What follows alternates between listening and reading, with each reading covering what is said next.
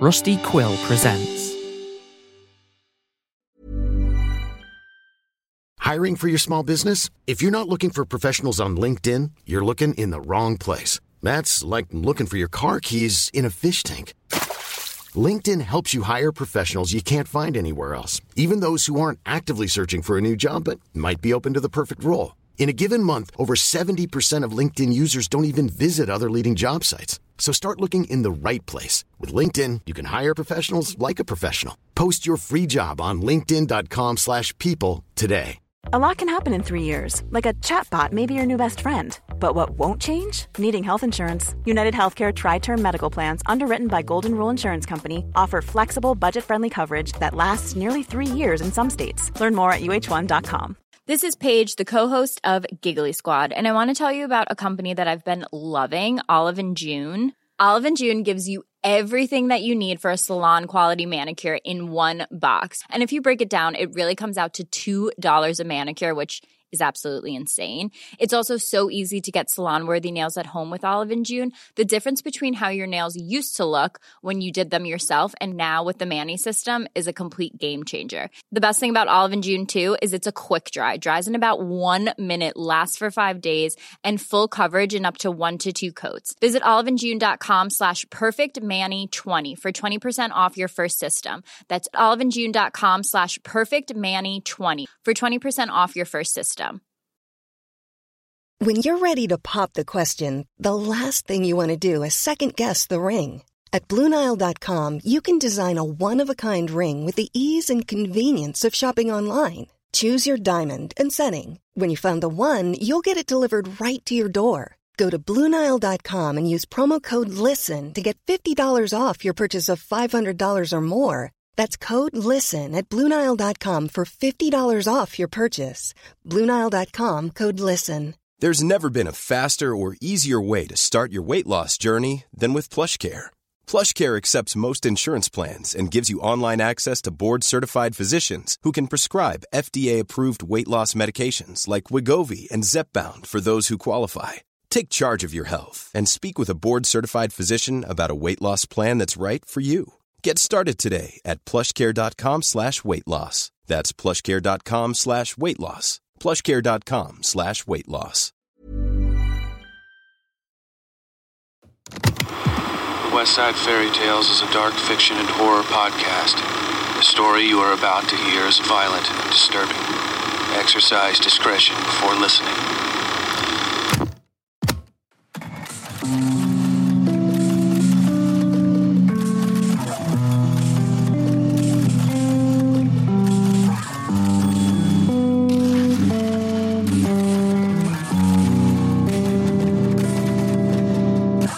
Previously on Scars in Time. Ash is reconnected with her longtime agent, Su Yin, and promised to send her a story, even though she doesn't know what it's going to be about yet. And, despite Su Yin's protestations, Ash plans to write the story on her new typewriter. Ash also manages to procure a meeting with a repairman, Boomer Gordon, who goes over the problems with her ancient house and the steep bill for the necessary repairs.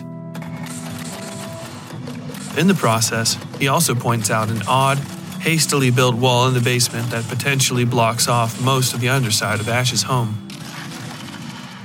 That rough wall is a fascinating quandary, but Ash's attentions are only for the typewriter waiting for her in the high garret, and the story of one Jacob Morgan. Without further ado, Scars in Time, Chapter 10 The Debtor.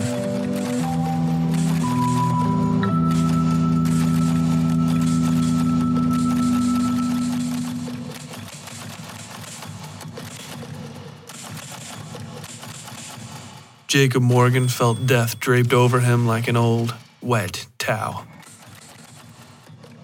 He'd watched his father die of a heart attack when he was 15, right in front of him.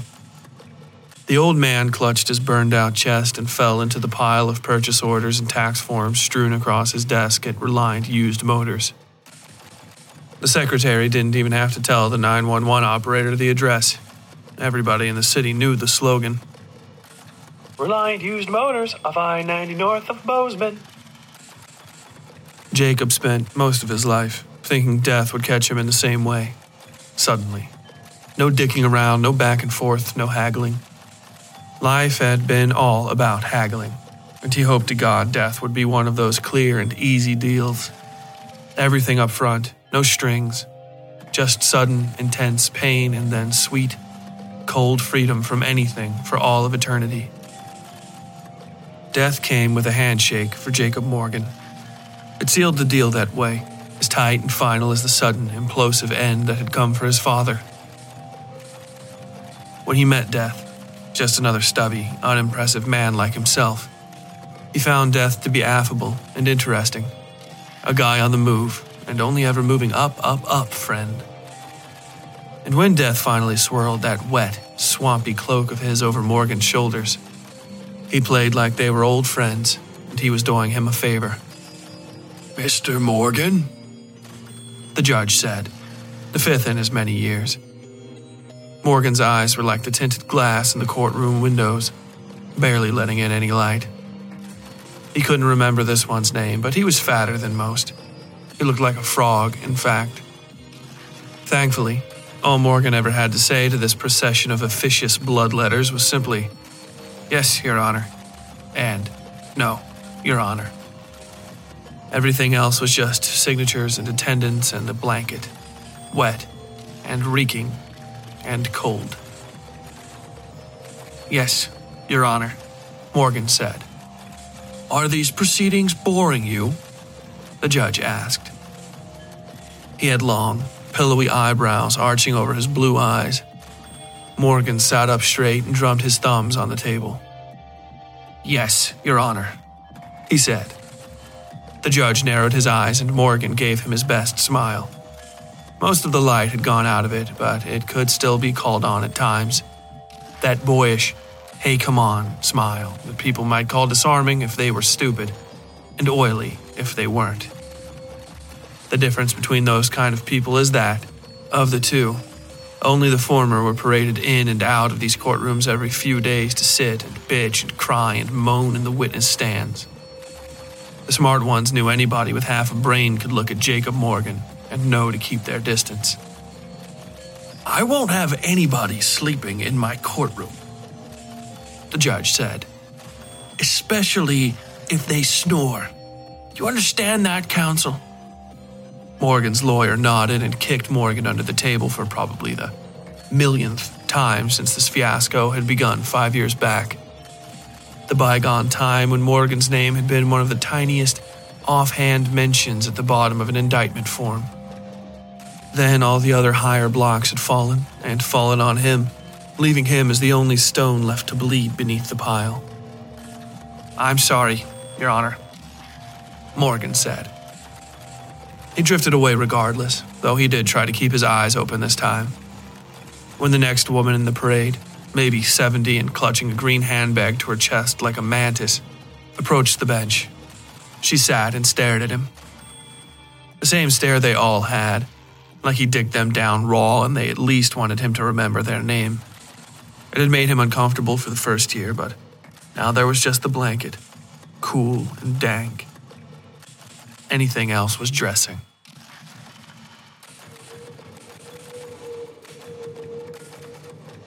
I existed in a fugue state as I wrote, which wasn't an uncommon feeling.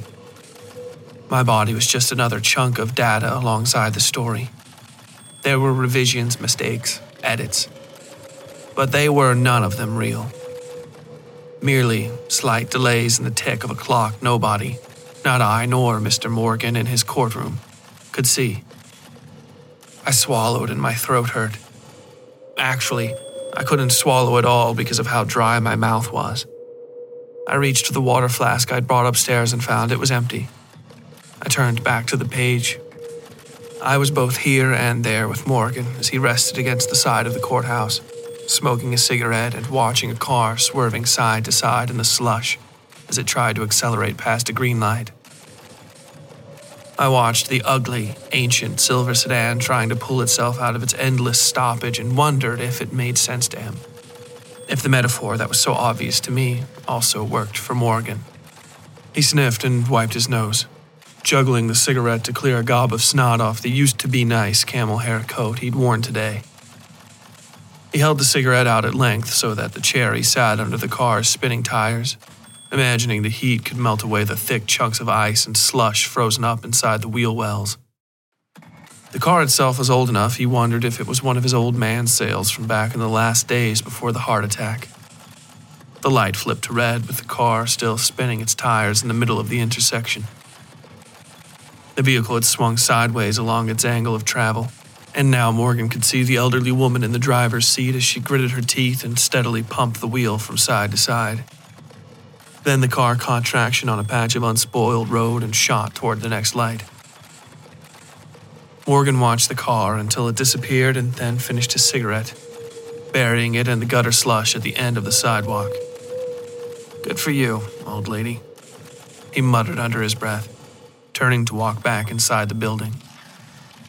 He thought better of it at the last second, checking his watch and deciding the old judge, lawyers, and the parade of shitheels suing him to death could all fucking wait a few more minutes while he had another cigarette. I hissed and stood up, snatching the plastic water jug off the desk and hurrying down to the second floor. My bladder had filled near to bursting while I was writing, and I could all but see the hands of the doomsday clock counting down to when I'd piss myself. I got to the bathroom just in time, sighing with relief but still trying to go as fast as I could to get back to the story.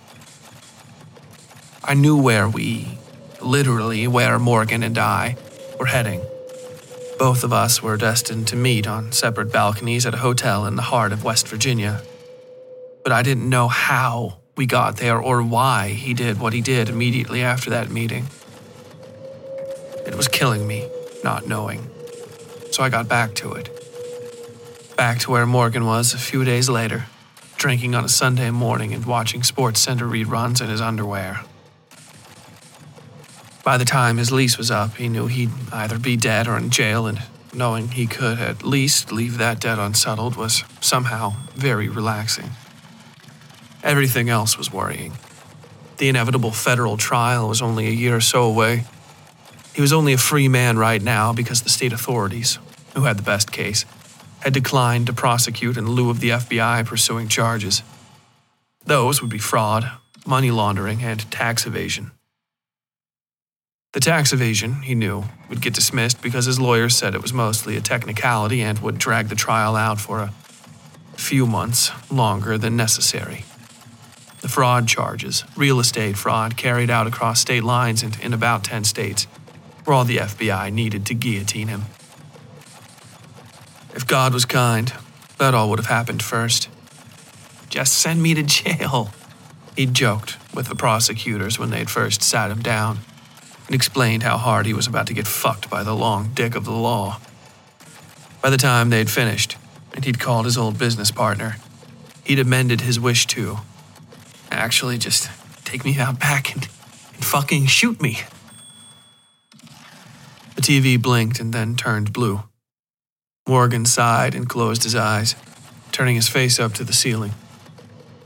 He set his feet on the pile of unopened mail on the table.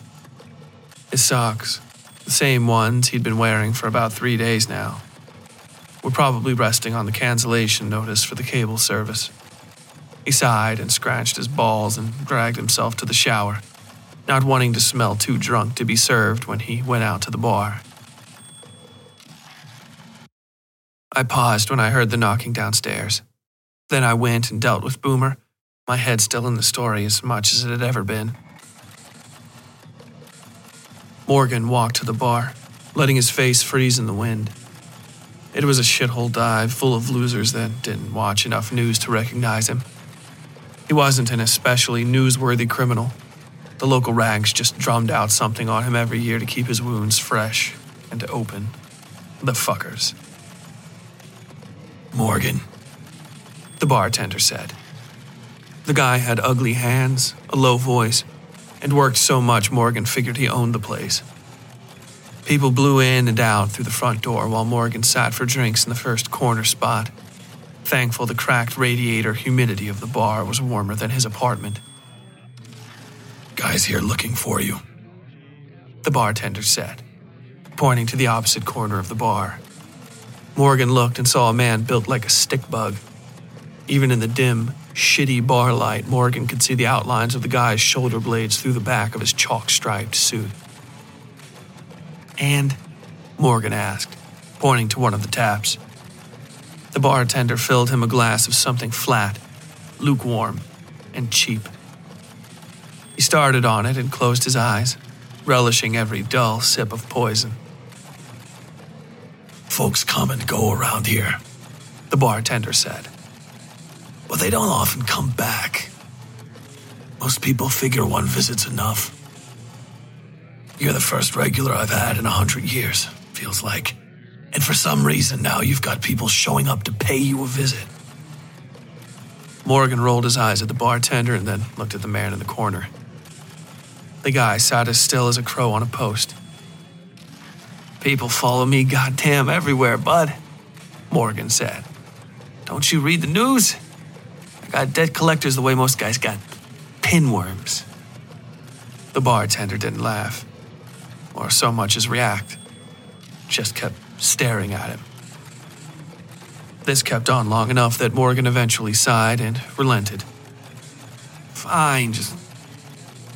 Just pour me another one and I'll go get him to fuck off or whatever. Okay? He swallowed the rest of the beer he'd been drinking and grabbed the fresh glass. He tried to thank the bartender, but the man was already gone to the other end of the bar, talking to some guy with a guitar Morgan hadn't seen come in. The guy was holding his hand to his side like he had a terrible cramp and seemed to notice Morgan looking at him. The guitarist turned, and Morgan saw the man's irises were all torn, hanging over his pupils like ruined curtains. He shuddered and went to the tall man sitting at the table in the corner. Morgan tried clearing his throat to get the guy's attention, but the man didn't so much as look behind him. Well, that's not totally true. There was a tick, just as Morgan breathed in, in the man's shoulders. Small, but there, looking as though all the flesh on the man's upper back had suddenly undulated like a squid's tentacle. Morgan gave a second thought to just walking back to the bar, settling up, and leaving. But he didn't want to piss off the bartender. This place was the only one in town that still served him, where people didn't sneak up on him to pour drinks down his shirt or rip out his bar stool from underneath him. It was dank and lonely, a single wooden door set into the side of an alley wall. His home away from home. His only home, really. He walked around the table and sat down. All right, you found me, he said, scooting the old bar seat around in a way that made a terrible screech. He took a drink. Jacob fucking Morgan, the swindler. Did I fuck over some family member of yours, or are you a reporter, or. Morgan choked on his beer when he finally looked at the man's face. He set the glass down. The man across from him really did look like a stick bug in a suit. Or at least that's the only thing Morgan's mind could drum up. It was almost, in fact, like the suit was the man's flesh, arranged over clever inhuman bones that had clicked and popped into place to make a mere facsimile of a person. Most unsettling was the man's expression a small, almost slack smile where the fleshy bluish lips didn't quite cover his top teeth. The eyes above were green, wide, and round, luminescent almost, like glowing rings burning through the milky white balls. Hello, Morgan, the man said.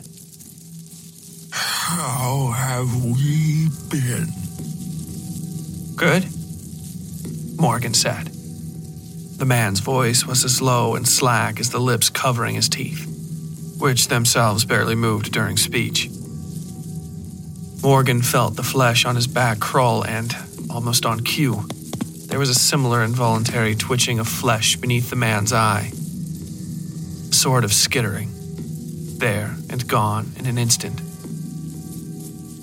Do we. Do Do we know each other?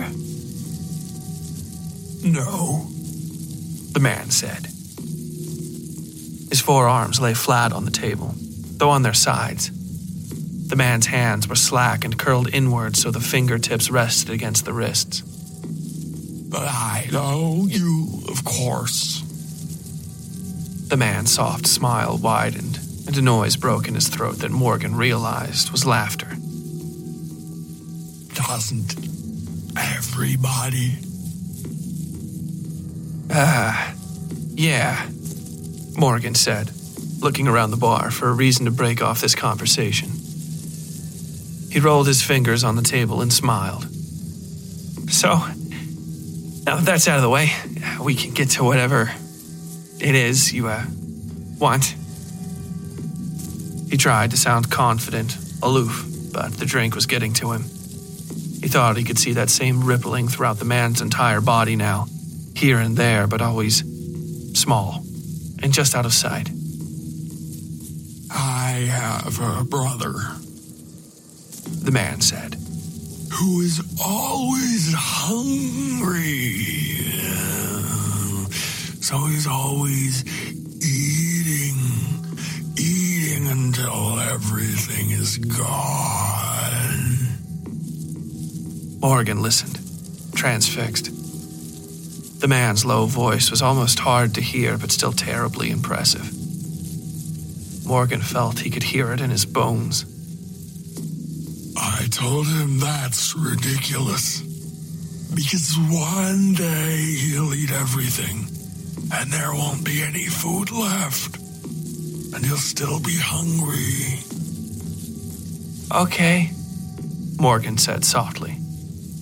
So, I tell him, why don't you eat yourself? The man said, smile widening just a touch. This time, Morgan thought he saw the brilliant green circles of the man's irises wriggling. They looked like the audio wave readout on a stereo for just a second. Then the effect was gone. That way, you'll have plenty to eat. The man continued. And uh, once you're finished with that meal, you'll never be hungry again. He paused. And you know what he said to me? That you're crazy? Morgan said. The man twisted his head slowly to the right until the vertebrae in his neck suddenly popped with a noise like snapping twigs. Then he turned his face back toward Morgan. Yes, The man said. my brother can't really think outside the box. Most of our family can't, really. They all stay in their lane, I think you'd understand it. Okay, I'm going back to the bar, Morgan said, ready to leave half a beer at the table just to get away from this person. But when he stood, he felt the man's hand wrap around his wrist. When he looked down, the man's arms were right where they'd been all along, though one of them was stretched more than three whole feet past the end of the sleeve. Morgan could feel the bones grinding in his wrist. Sit down, Morgan. the man said, and Morgan did. The hand released him and slid back up into the sleeve. The fingers remained as slack as those on the other hand, though he could see a few of them trembling slightly, twitching. Please. Don't be frightened. The man said, What you might find most alarming about me is merely a symptom of my condition. If you could be anything, at any time, in any place, then why be here? Why be this? The limp fingers gestured to the man's main body, as Morgan had started thinking of it. Have I have some trouble holding myself together at times. He continued. But you know all holding yourself together, don't you, Morgan? Morgan swallowed and looked quickly around the bar. It seemed darker and more distant than usual. He took a drink of beer and then drummed his fingers on the table. Eventually, he nodded. Yeah, sure, he said. Wouldn't you? If you were me? Yes. The man said.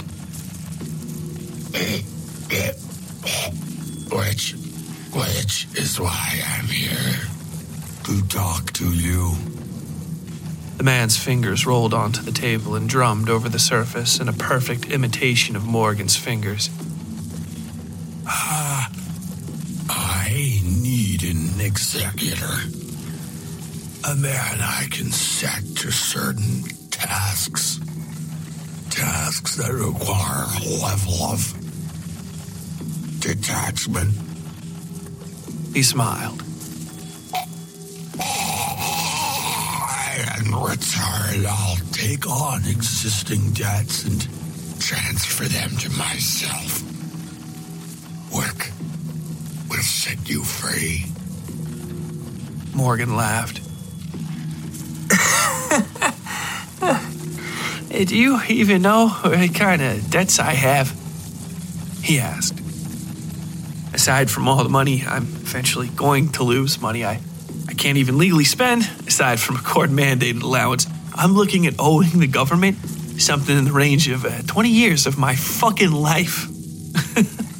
Morgan laughed, a sound that was almost like crying. He finished his beer. I'll tell you what, he said. You get rid of all that, and, and I'll, I'll, I'll do whatever you want. This time he stood, and the man, if you could call it that, didn't stop him. But you can't, so I won't. The green eyes merely flashed in response.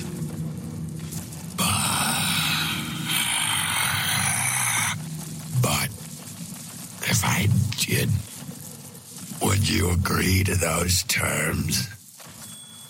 The man said. There was no world outside of those rings of green. They were all the earths and worlds between. The space around them was black and endless.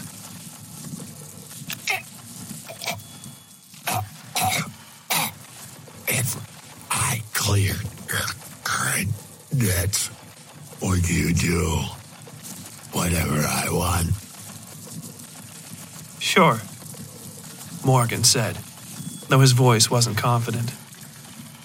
The man's arm lifted from the table and he extended his hand. Shake on it. The man said. And they did.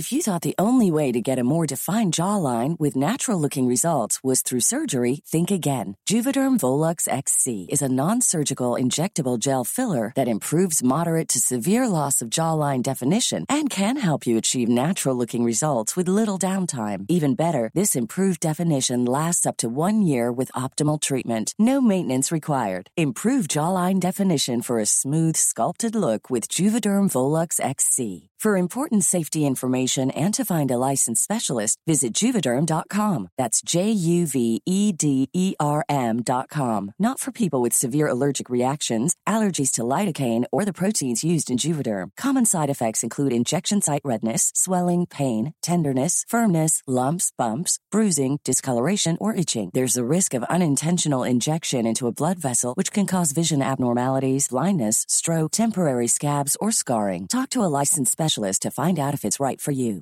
I'm Sandra, and I'm just the professional your small business was looking for. But you didn't hire me because you didn't use LinkedIn jobs. LinkedIn has professionals you can't find anywhere else, including those who aren't actively looking for a new job but might be open to the perfect role, like me.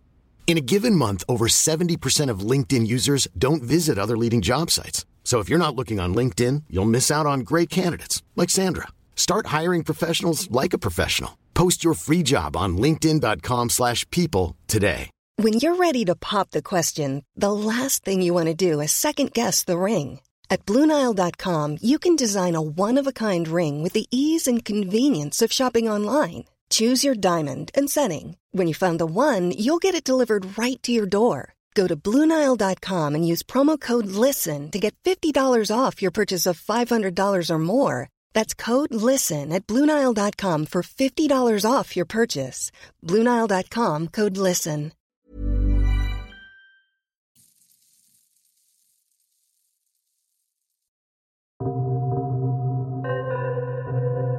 Wow, what a great story. But I have no fucking idea what's going on in it to you. Maybe it'd be a little easier to understand if I had access to like a written version of the show follow along with and read back through. Maybe even some, I, I don't know, behind the story information to clear up some of my, my fucking questions. Oh, wait, right there. Yes, it says right there. Join the Westside Fairytales Patreon today and get access to behind the story audio programs and fully laid out chapters of this story, Scars in Time, and most of the Westside Fairytales back catalog for just five measly dollars a month. Wow, what a deal! Oh, it even says here you can get special merch packs and signed posters if you give a, a, a more generous donation. Uh, that means he needs your money, people. This isn't a fucking charity. Okay, go to patreon.com slash westside fairy tales today and subscribe for excellent behind the story content and more. That's patreon.com slash westside fairy tales. Link is in the description. And don't forget to watch my show if it's for. Ah, come on! I'm not doing this for free. Now back to our story, already in progress.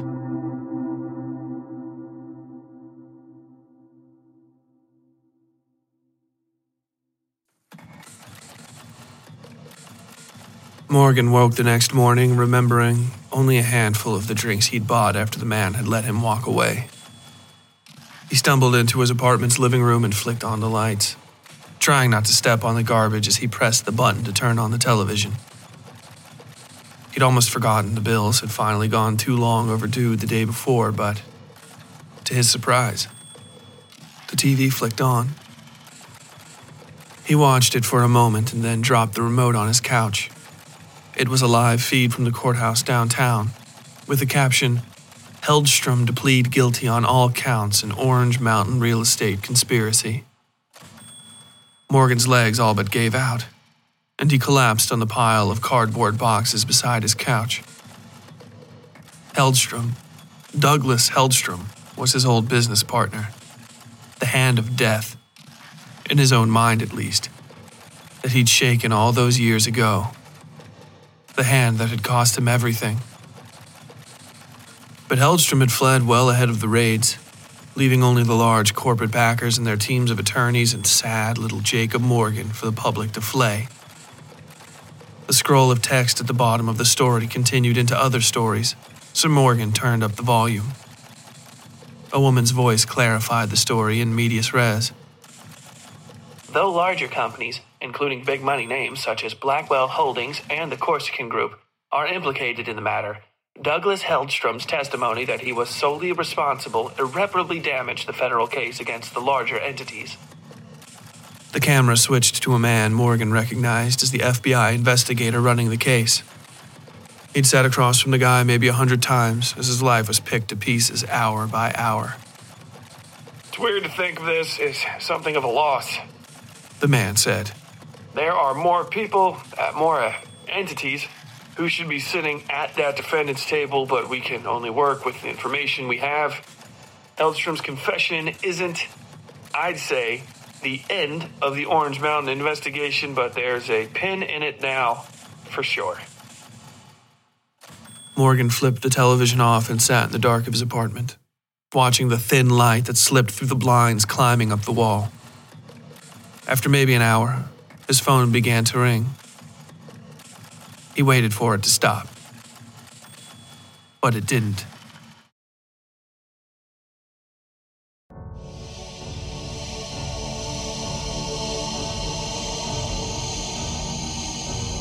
Children, children, gather round and place your hand in the air. That's right. Fingers splayed wide, wide, wide so the wind can pass between them. Carry that sweet scent of trade on to the nose of the witcher. We are gathered here today in non existence, awaiting the strike of the pen, the clatter of the keyboard, the moment when I might be introduced to the ears of the masses, so that our work can spring forth anew in the hearts of millions. Whether we are carried on the wings of angels, say true, our words must be electrified. Amen. Our words must be clarified. Amen. Our words must be carried wide. Amen. So go out there, little brothers, mm, little sisters, and spread the gospel on social media. Put us on Reddit, put us on the Facebook, and put us on the Twitter. Praise her. Share us far and wide so that I might become in my story made clear. At WS Fairy Tales on Twitter, Westside Fairytales on Facebook and Instagram. The link tree is in the description. Praise her name. Praise her, mm, praise her, yes. And let us together drive this sin from gun cotton. Mm. Raise your hands now. Raise your hands.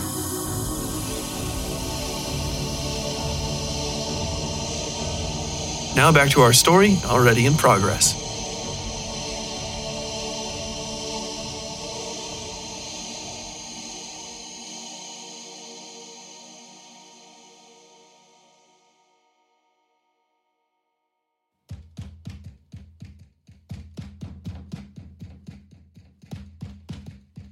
The banging on the door downstairs was insistent, constant. It took me a second to pull myself out of the story enough to realize it was something real I was hearing, and not just an effect of the writing. Then I was in my garret again, blinking as the translucent windows faded to black on Jacob Morgan's apartment. The stack of paper beside my typewriter was thick enough I was worried I'd soon run out. The banging continued. Darcy, I said to myself, cursing and then almost running downstairs without my lantern. I turned on a dime and grabbed it, scuttling down four stories of ladder and stairs until I was standing, panting at my, our, front door. It was Darcy, and she was pissed. Here, she said, thrusting a bag into my arms. Inside the chilly plastic, I could feel the radiant warmth of takeout food and styrofoam trays. Thanks, I said, but Darcy was already gone to the kitchen. Hey, Darcy, hey! I followed after her quickly, trying to hold the lantern so she could see. The lights worked in the kitchen, but they weren't on, and I didn't want her to run into anything.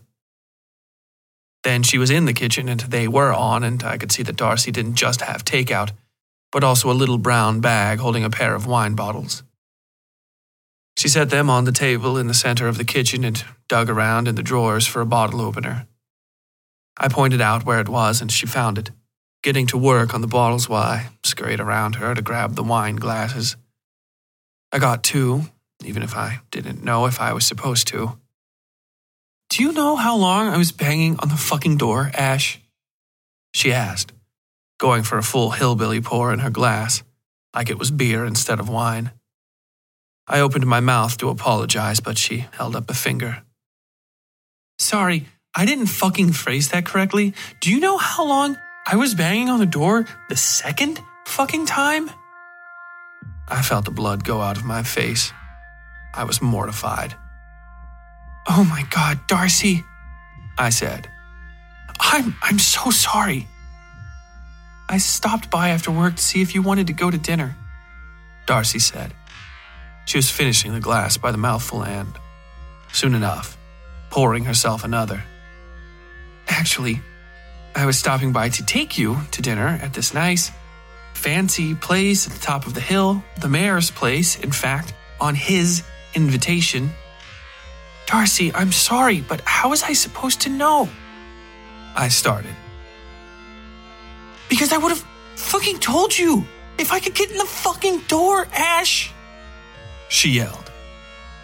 I looked down at my feet and then went to the prep table, filling my own glass. I could get yelled at, sure. I probably deserved it. But I wasn't getting yelled at sober. Darcy waited until I'd finished pouring my glass, then took the bottle and her glass and went into the pitch black of the dining room. I snatched up my lantern and my glass and followed her. I'm just so sick of standing in that fucking kitchen, Darcy said. She pulled out the chair at the head of the table and sat. I sat beside her, sipping at my own drink like a whipped child trying not to incur another beating. And I'm sick to fucking death of eating alone, Ash. She continued. These words weren't harsh, so much as sad. There was hurt in her eyes. I'm sorry, Darcy, I said, fumbling around in my pocket for the key. I found it and handed it to her, but she wouldn't take it. You're not, uh, mm, she said. I don't just care that you locked me out of the house. Even as she said it, I couldn't remember if that was true. I could have sworn I'd left the door open after the repairman, Boomer, had left. Or had I? I could honestly only remember half the day now, mixed as it seemed with the story I'd been writing. Ash! Ash! She snapped, literally snapped, clicking her fingers in front of my face. She sighed. This, this is what I mean, babe. You're always only half there anymore. Or, I don't know. Maybe you've always been like this. Now I'm just sensitive to it because of the move, but it's hard, babe. It's hard to be alone. To be alone even when you're with someone. Jesus, Darcy, I said, looking around as though the shadows in the corners of the room might at least have my back in this argument. If you feel like that, you've got to tell me. I'm. I'm sorry I haven't been there. No. Ugh, no. Darcy said. She was on her third glass now, and the bottle was empty.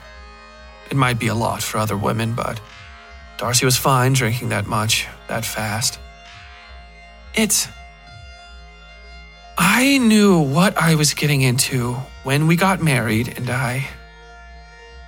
I didn't mind helping you, taking care of you when you needed taking care of.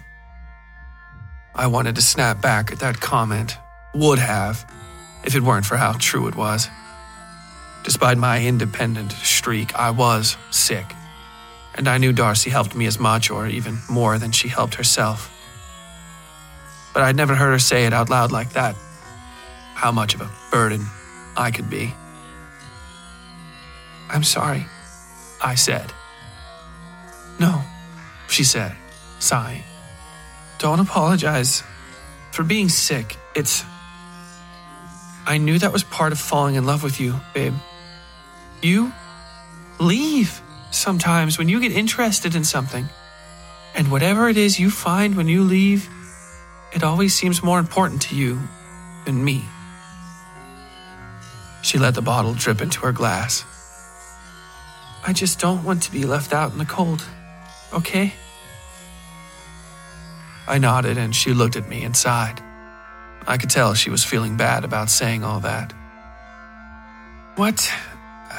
What did you do today? She asked. I started writing again. I said. Darcy looked down at her glass and shook her head. Jesus, Ash, she said. I'm sorry. I wouldn't have gone off like that if I knew. No, I said. It's okay. You're right. I should have left the door open for you, but I, don't know if I forgot or what. It's just been a busy day. Yeah? She asked, further inviting the change of topic. Yeah, I said.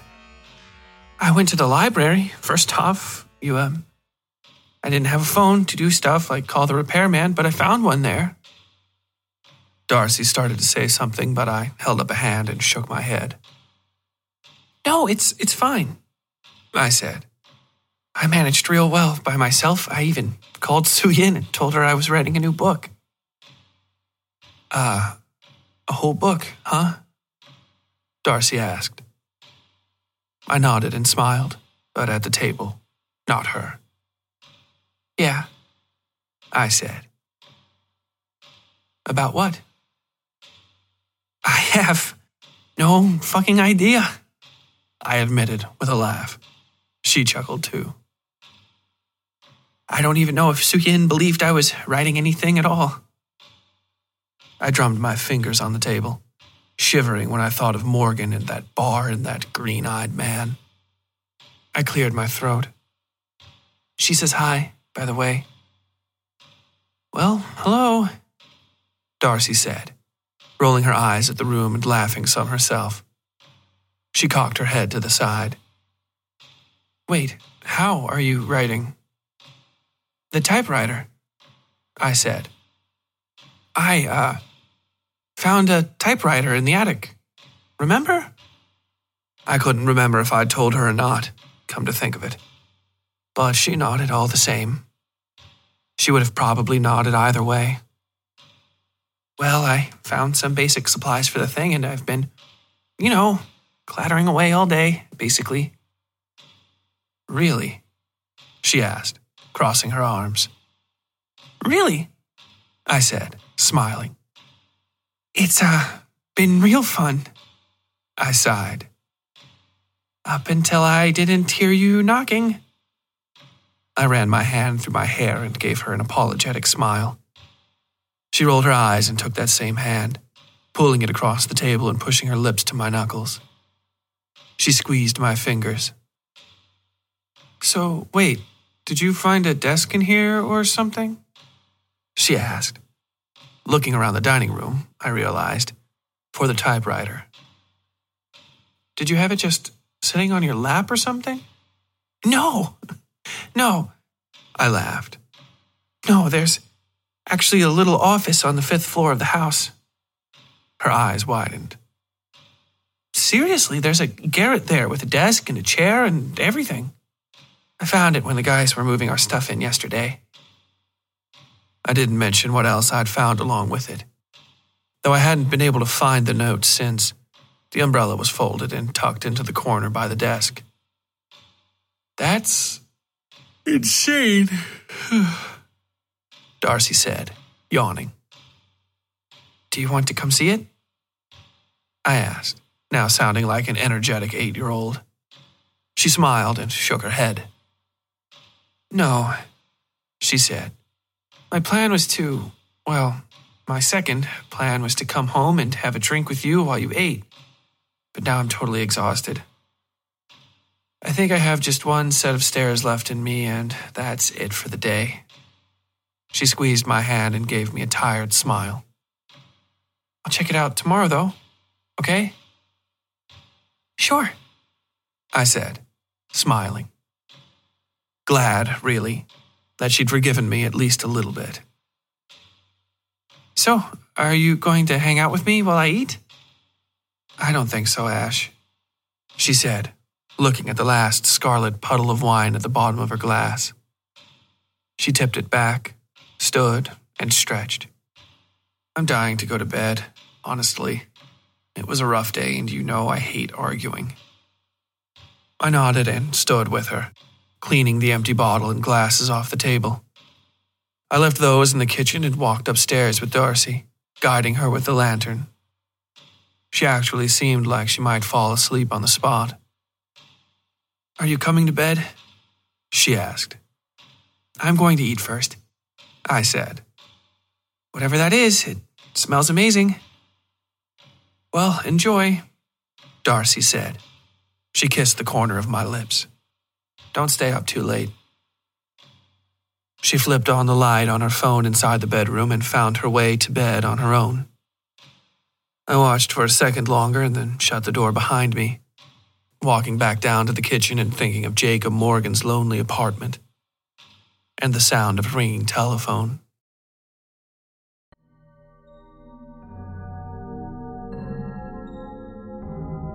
Hey. Hey, you.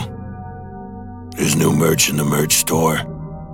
So go fucking buy some, you hear me? You want a, you want a fucking shirt, bro? You want a sick fucking shirt, bro? Go to the fucking merch store and check out our new shirt. It's a collage of all that pretty artwork Missy Uwe puts together for season four. Fucking beautiful. You want to be fucking beautiful, don't you? Then go buy a shirt. You want to stay fucking beautiful? You better buy two fucking shirts. You better buy a fucking mug too and a fucking beanie. Don't let me find out you aren't wearing the merch. You better go to westsidefairytales.com slash merch and buy something. Hear? westsidefairytales.com slash merch. See you soon. Now back to our story already in progress.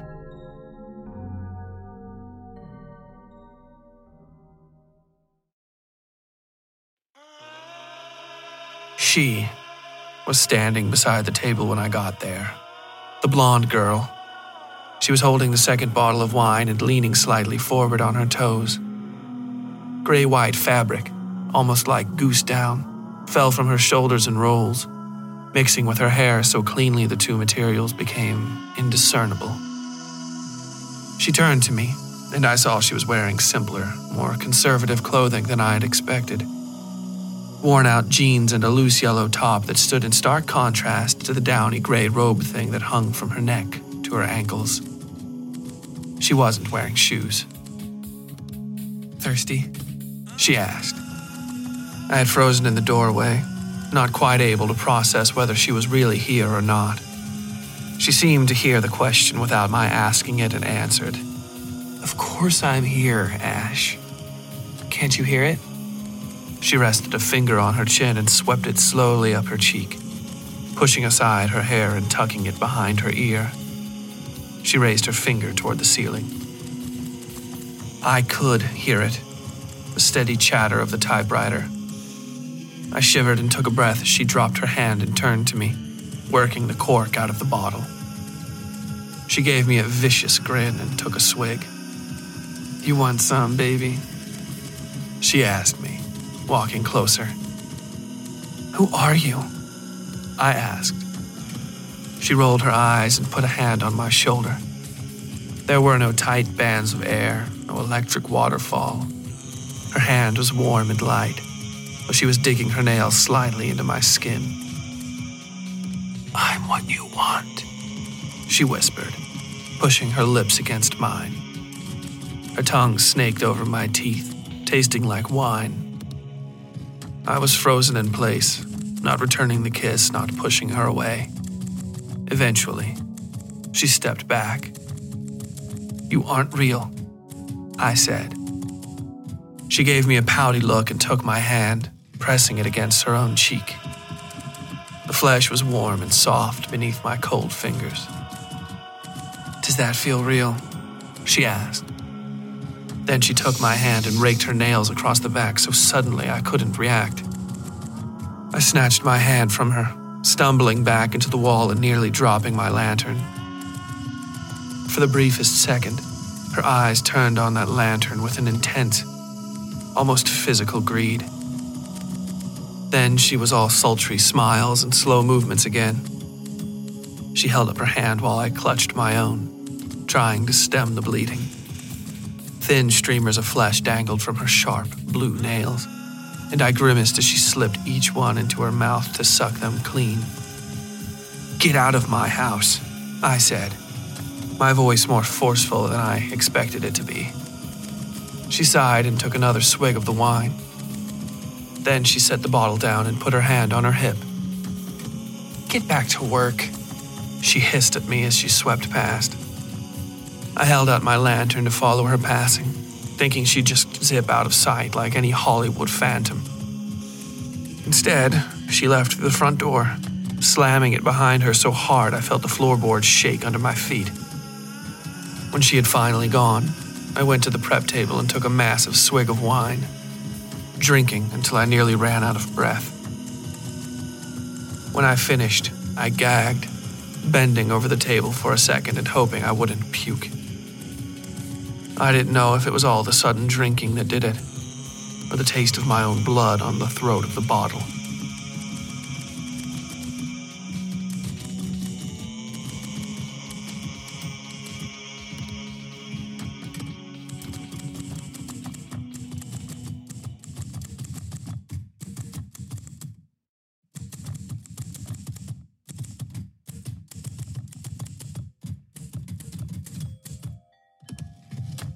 Morgan sat in his apartment, hands on his knees and the television filling the room with a quiet hum.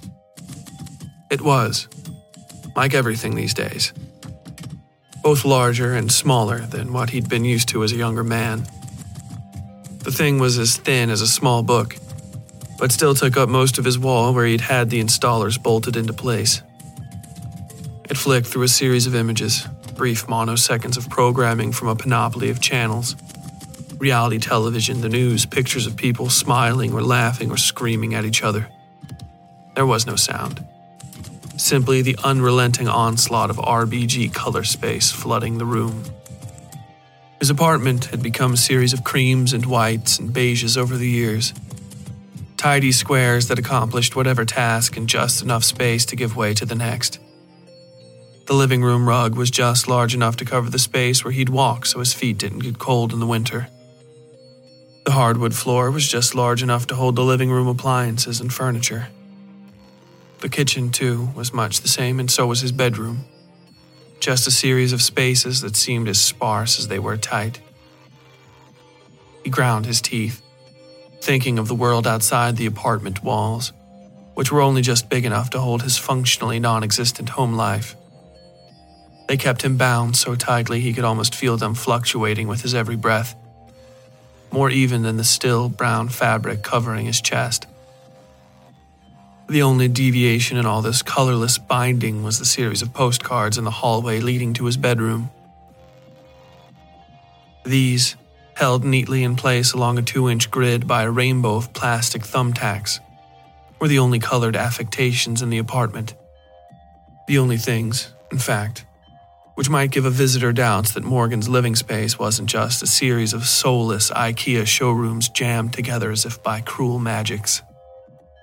There were exactly 254 of the things, which had come in once every month since that first phone call all those years ago. They hung on both sides of the hallway from the floor to the crown molding. All of them were glossy fronted and colorful, though the light from the television and neon white high efficiency bulbs in the ceiling the pictures seemed almost entirely black. Their shadows cut angular, reaching spirals over the walls that led toward Morgan's bedroom. He had tried to make a semblance of a personal life since that first call, but the work had weighed on him so badly he'd simply retreated from life outside altogether. Now he merely needed food and some mild diversions in the intervening months. For a while, he had seen movies, or read, or hired the services of prostitutes. But in time, even those interests waned. Now, he simply let the television bathe him in its light. Taking any of those postcards off the wall, you'd find only two things on the back always an address. Without fail, even if the person at that address didn't know the address, an address. Those would be written out in the same crooked hand every time, and not once did he arrive and not find the addressee there. Sometimes they were even waiting for him. The only other thing on the back of each was either a signature, his signature, in fact, or a single bloody fingerprint. Never both, either one or the other. Of all 254 postcards, the vast majority were signatures, and not the rust brown fingerprints. Unlike the signatures, the fingerprints were never his. The phone rang and he sighed, possibly with relief, though that was doubtful. He picked up the receiver and placed it against his ear, shuddering when he heard the soft, crackling voice the same way he had every month for over 20 years. Then the call ended and he hung up the phone and turned off the television, grabbing the suitcases he'd left beside the door and leaving his apartment. He made one stop before getting in his car and driving away, at the mail slots in the lobby. He found the fat manila envelope he expected and emptied it into his hand. There, along with a sheaf of papers, a deed, and some doctor's business card, was the postcard he'd expected. On the front was a picture of an incline railroad like the kind he'd seen in Pittsburgh the few times he'd visited. The text below it read, Welcome to Gun Cotton, West Virginia. And an additional bit of scrollwork in the corner reading, Wild and Wonderful. He flipped it over and read the address and the name at the top Ash Little Tree. Then he put everything back together, got in his car, and drove.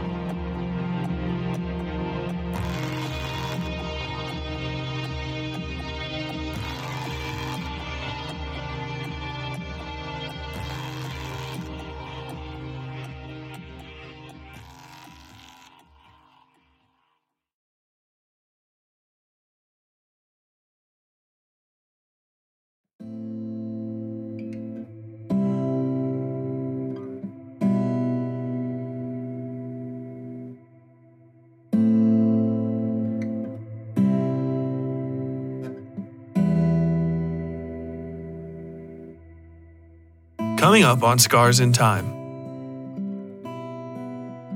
The lines around Ash's reality blur and full as she finishes Morgan's story. The cruel, beautiful ghost haunting her seems as made of flesh as Darcy. As time moves on without Ash fully in the world, the repairs to her home proceed on schedule.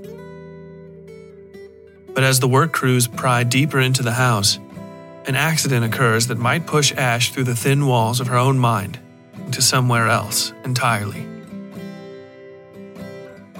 I hope you'll join us next episode for Scars in Time, Chapter 11 The Hole. And until then, as always, Stay safe out there.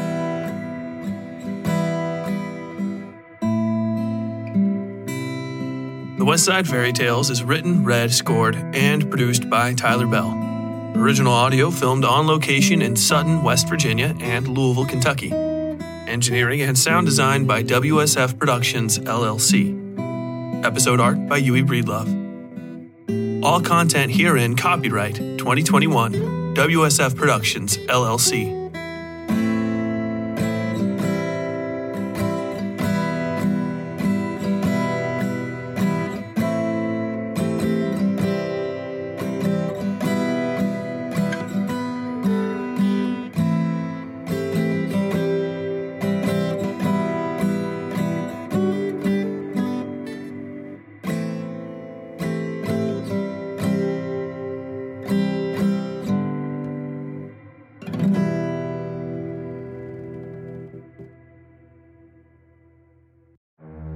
Something's not quite right in the quiet mountain town of Targrady, West Virginia. Months after a local teen was lynched in the dead of a hot summer night, two men stand charged with murder in what the majority opinion considers to be an open and shut case. But Adelaide Stevenson, a young crime reporter from Charleston, is finding out the smallest cracks in the official narrative run far, far deeper than she could have ever expected. Join Adelaide in West by God as she navigates small town secrets the dubious ethics of her own profession, and the dark whispers of an ancient creature, known to some as the Witching Woman, who prowls the shadowed hollers that lie between night and nightmare. Sent on overnight assignment to cover the start of the trial, Adelaide quickly realizes the story she's been told and been telling doesn't make sense. Cryptic assertions of a concrete alibi are emailed to her by the family of the accused. Nobody in town seems comfortable discussing the basic facts of the case, and the murder she's been writing about wasn't the only tragic death this summer. Adelaide extends her stay against the wishes of her editor, and her investigations take a complicated and dangerous turn as she discovers the true depths of the mysteries surrounding Targrady. The only real evidence from the night of the murder may lie in the hands of a notorious local crime family led by an enigmatic woman known as the Fetid Queen. Local authorities seem to grow more hostile by the hour, and even Adelaide's own career might not survive this assignment. Featuring an eclectic cast of characters ranging from violent and horrifying to outlandish and fabulous, West by God is a must read novel for anybody who enjoys Twin Peaks, Stephen King, and all the creepy places you find just off the path in the woods. It is the debut novel of Tyler Bell, a USMC infantry combat veteran, former crime and courts reporter for the Charleston Daily Mail, and creator of the award winning Westside Fairytales horror and dark fiction podcast due for release by Henlow Press in October of 2023. Learn more at westsidefairytales.com slash westbygod.